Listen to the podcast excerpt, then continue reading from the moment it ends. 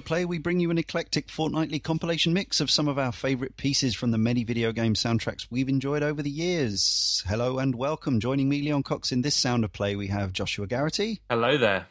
And Ryan Hamann. Hi. And you listeners have just enjoyed uh, Anamanaguchi opening the show with a blast. Uh, and that is Another Winter from Scott Pilgrim versus the World, the game.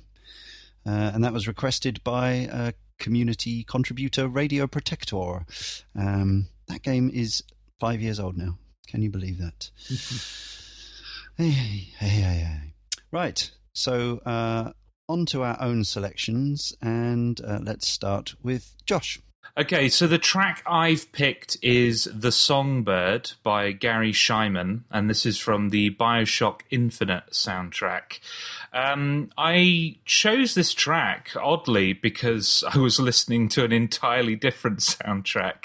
Um, mm. The Bloodborne soundtrack, uh, mm. specifically the Blood Starved Beast uh, track uh, got me thinking about uh, music that made me feel on edge and made me feel really tense, but also um, kind of sold the imagery of uh, what I was seeing in front of me as well. Just kind of music that was really in sync with the mm. monster or creature or or actions that were taking place in the scene and it it made me remember the sequence in uh, Bioshock Infinite where you and Elizabeth are first attempting to escape the tower.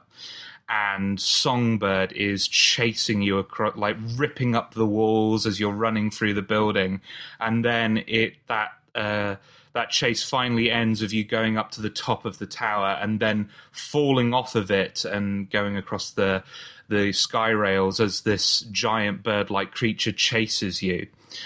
And this music, um, along with the action that's taking place, are is perfectly in sync with each other. I, I always go back to this idea of sound design and music and the imagery that we see on screen being in sync. Uh, that being like a really important thing for me for something to resonate. And um, Bioshock Infinite is filled with moments like that where the uh, visual choreography and the music are just so in line with each other. And the end result is a piece of music that now that I listen back to it makes me feel on edge, makes me feel tense, and makes me uh, conjure up this image of this monstrous creature chasing me through the air and uh, being unable to es- escape this uh, monstrosity. Um, yeah, it's it's a really tense piece of music.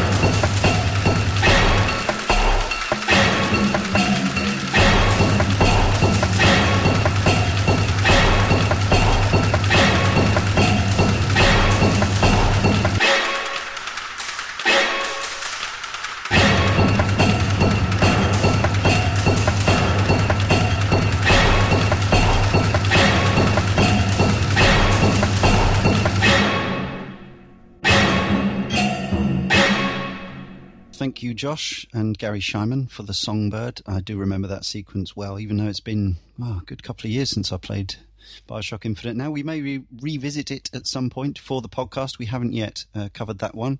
Um, sure to generate some interesting discussion, but we have uh, covered the original Bioshock and uh, and its sequel, Bioshock 2.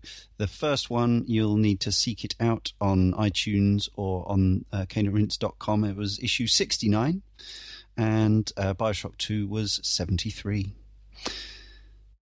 Now, over to Ryan for something completely different. That's right, a little bit of a whiplash here. Um, a really intense track from Josh and a really just super chill track from me. Uh, what I have here is um, both of my selections today are from the Parappa the Rapper series. So I'm, I'm working on a little bit of a theme show in the corner, but um, yeah, it's uh, it's a series that's obviously known for its music, but I wanted to bring a couple maybe non-obvious choices that people might not have heard before or paid much attention to.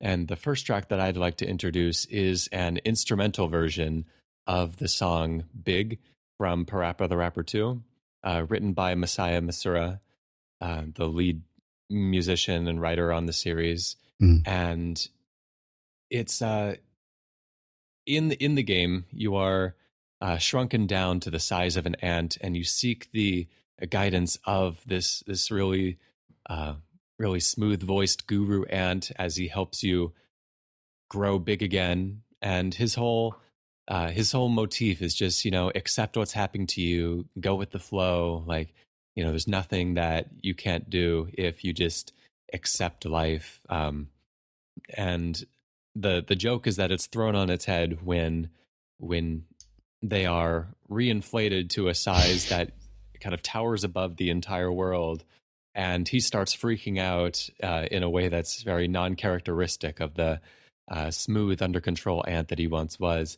And I, I love the instrumental version of this, um, especially because it draws a lot of attention to the uh, really complex musicianship that goes on in Parappa the Rapper 2. There's a lot of really great, um, a lot of really great sounds, a lot of really great music kind of buried underneath the lyrics that you might not pay attention to if you yeah. were just playing the game proper.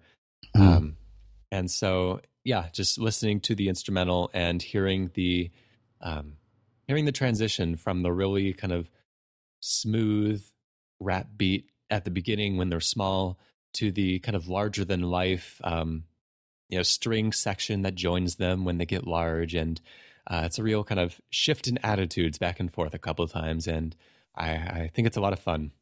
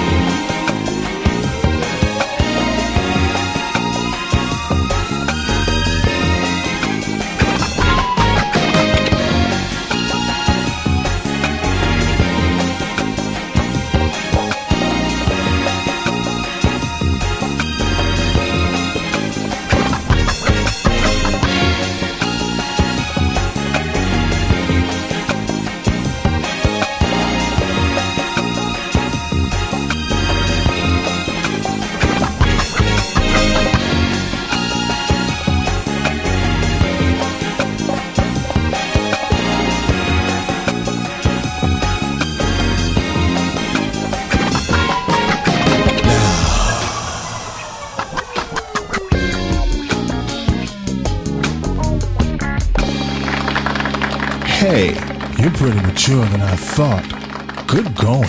Thanks, but you're still bigger than your normal size. You're right. Make me small again. Yeah, I think uh, we, we went back to uh, the Parappa trilogy, such as it is, and we'll hear more from that the odd game out in the trilogy, as it were, later uh, in uh, Cane and Rinse podcast issue 120. And um, I kind of feel sad that I sold my copy of Parappa the Rapper 2 Hmm. some years ago now because there's no easy way of playing it other than getting hold of a of another PS2 copy. It's never been re-released. Um, and actually, although I never felt as fond of it at the time as I did of the original, and I think you know when when we talked about it on the podcast, so many of our listeners were just they I think they just let it pass them by. There's so much love for Parappa the Rapper 1, the 1997 game. You know, it pretty much kick-started the rhythm action genre in the modern age, and uh, uh, you know everyone talks about Instructor Mussolini and uh, Chop Chop Master Onion.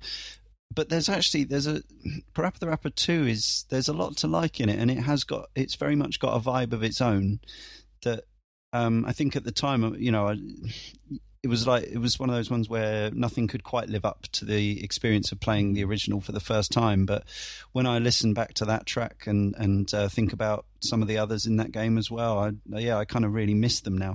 Fortunately, we have YouTube, we have umpteen downloadable sites, but yeah, it's not you know it's never quite the same, is it? But um, yeah, I'm sure everyone enjoyed that anyway. How could you not? Unless you really hate funk or grooving. Uh, right, my first selection again, uh, another wild uh, juxtapose moment, uh, as we like to do here on Sound of Play. Um, a game I played all the way through a couple of years ago um, was Ni No Kuni Wrath of the White Witch Level 5's game uh, in conjunction with a, a, bit of work from Studio Ghibli and uh, a PS3 exclusive released over here by Bandai Namco.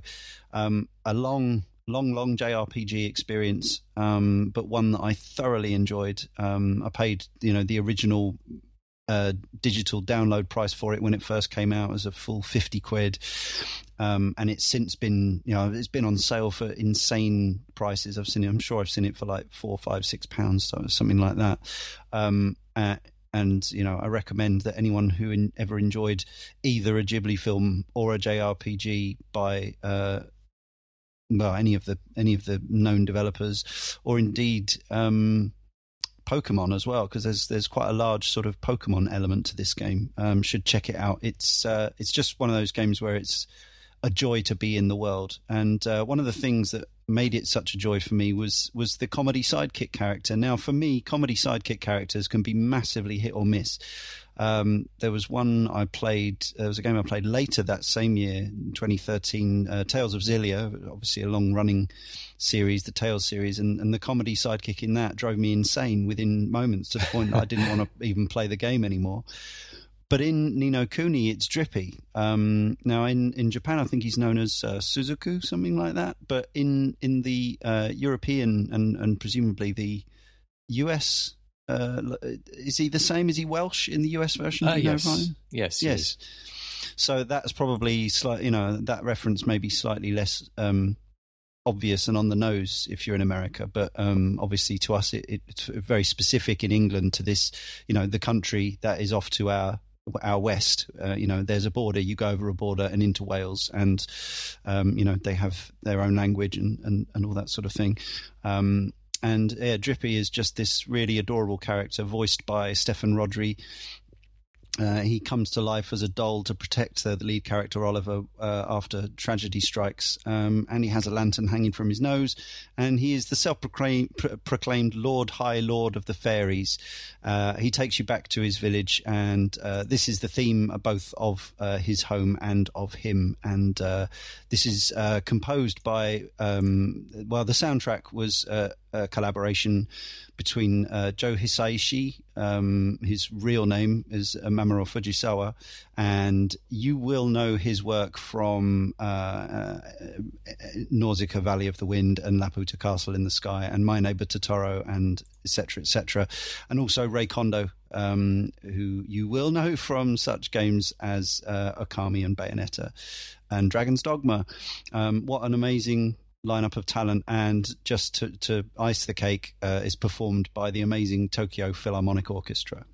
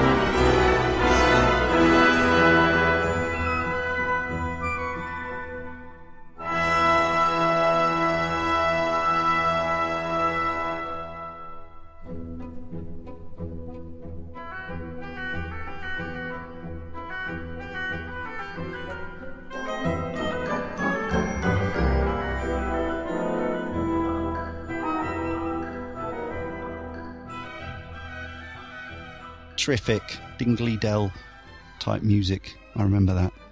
Uh, now, there's not much to say about this one because our contributor didn't have much to say about it, but I felt it was about time that we heard from, uh, once again, the amazing, the genius Yuzo Koshiro.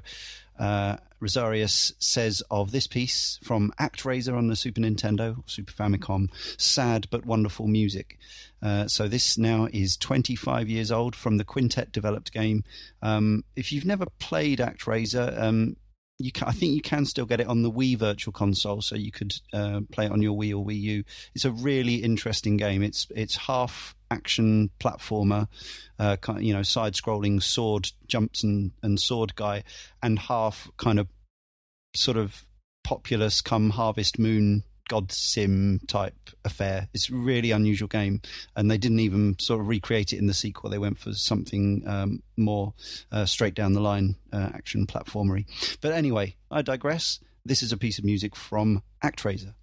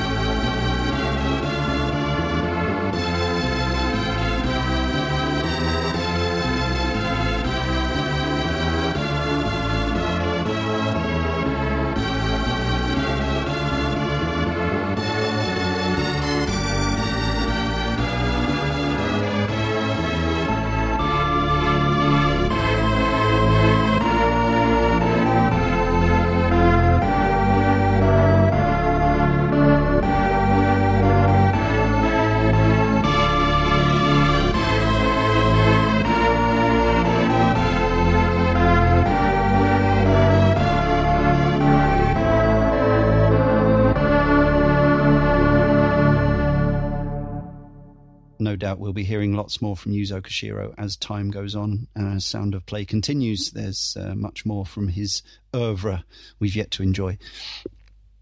Now, another game we covered on the podcast a while back, back in issue 91, was uh, El Shaddai Ascension of the Metatron. Josh, you have something from that selection. Yes, um, I've chosen the track Heaven and Earth in Resonance, uh, composed by uh, Masato Koda and Kento Hasegawa.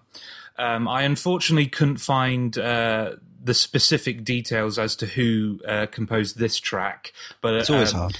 But um, yeah, these two composed the whole soundtrack. Um, for those who don't know and haven't listened to the uh, Cane and Rinse on El Shaddai, um, the the plot is essentially uh, you are playing a story from the Dead Sea Scrolls, which is kind of like discarded uh, literature from uh, that was at one point was considered to be part of the Bible or maybe wasn't part of the Bible. It's all a mystery, but um, you you play the character.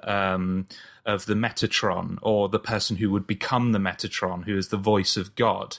And you've gone down to Earth to take out uh, fallen angels who are sleeping with humans and creating a new form of uh, life called the Nephilim. Um, and the Nephilim are like this disgrace to, God, like they they offend him for some reason, and so you have to uh, take you know take out these angels to get rid of the Nephilim. Um, this is like from a from a from an aesthetic perspective, El Shaddai is kind of uh, uh, astounding. I think both in terms of art direction and music and sound design, um, the, it's it's a tour de force. I I think it's um, utterly beautiful in every aspect. Um, and this particular track is um, used a lot during the fight sequences of the game. Um, the combat is very much uh, of the Devil May Cry persuasion, uh, you know, your typical 3D brawler. Uh, but this this particular track lent those. Um, those moments of conflict, uh, a feeling of poetry, uh, kind of a feeling of elegance. It wasn't if if it was a Devil May Cry game, you'd have some kind of heavy metal track playing in the background, and it would feel kind of intense, and you'd feel like some angsty teenager taking out all these demonic forces. Whereas in this game, it kind of feels like you're being told. Uh, like the story of a battle in the form of uh, a poem, and and the music kind of feeds into that. It has like this kind of somber, subtle uh, approach to getting across that uh, feeling of conflict. Um, it's a beautiful piece um, from a uh, from a game that has a fantastic soundtrack all round.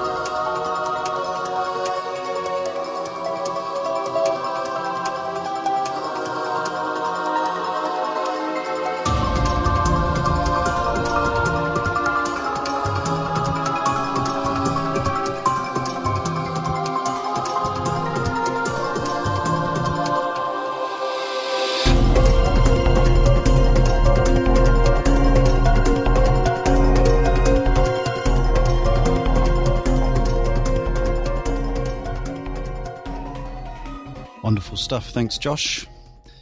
And uh, ooh, we're already on track seven, and uh, we return to Masaya Matsuura's Wacky World.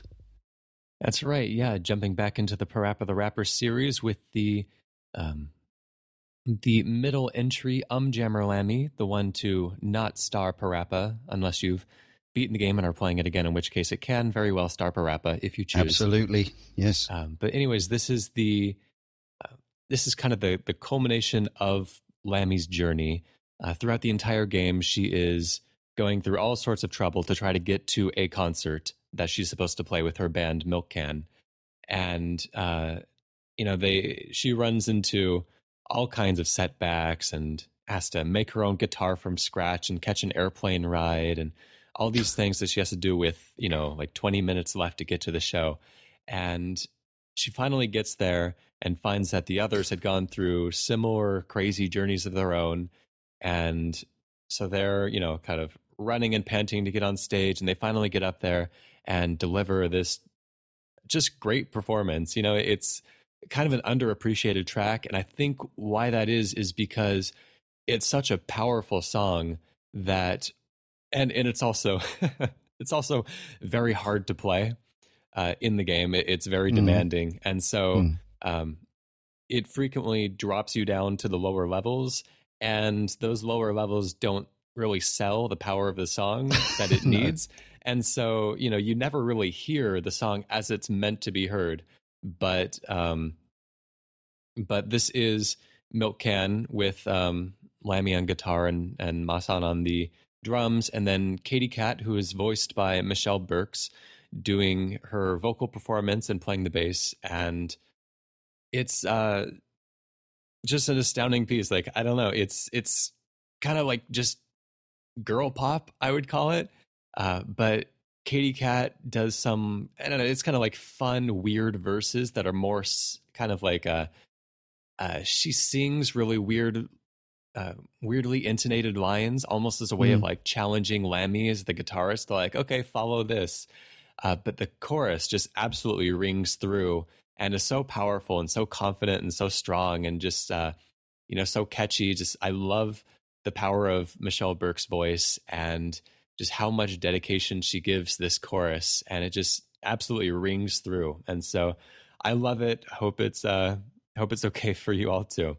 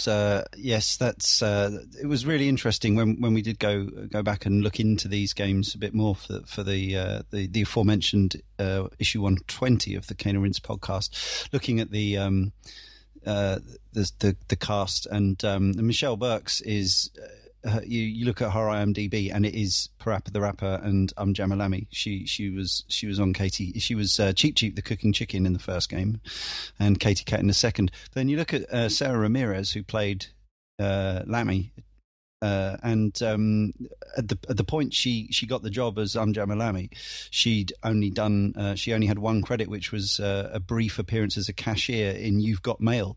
Um, but since then, she's gone on to a really you know really terrific um, American TV career in NYPD Blue and Grey's Anatomy and uh, Law and Order and all this other all this other stuff. But um, yeah, what what of Katy Kat?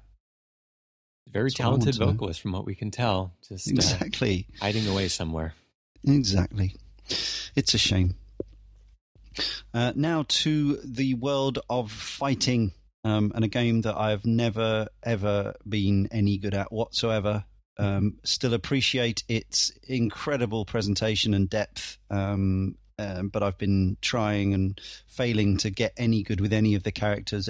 All versions of this since uh, since it since it first came out in uh, in 90, 1990. I think the Virtua Fighter 1 was 92. Um, anyway, Virtua Fighter 2, 94, 95, and, and, and released multiple times since on various things. This, uh, actually, this, ver- this version of the tune, I've gone for the, uh, the Saturn arranged version of Ride the Tiger, which is uh, Akira's theme, because the arcade original is rather blighted by a very tinny sound and some really uh, quite unpleasant MIDI sounding guitars. Um, but th- this theme, I mean, it's just off the charts in terms of its uh, cheesiness, its sort of uh, anthemic. Um, it's, yeah, it sounds it, it it sounds like it's uh, it's it's the, the soundtrack to a montage of someone getting ready to for the ultimate showdown. But actually, if you're playing as uh, if you're playing against Akira in the game, this is this is the piece of music you hear at the time. Uh, the music is by Takanobu Mitsuyoshi, who uh, is just uh, just has an incredible um, CV. Although it appears to have gone quiet in the last few years, which is a shame. But between 1990 and uh, 2001 he worked on games like Daytona USA, Sega Rally Championship, uh, Virtua Fighter Kids, Sega Rally 2, and both Shenmue games. So that's pretty amazing. Um, yeah, nothing else to say really, other than uh, than this track. Yeah, makes you feel like even you could do martial arts.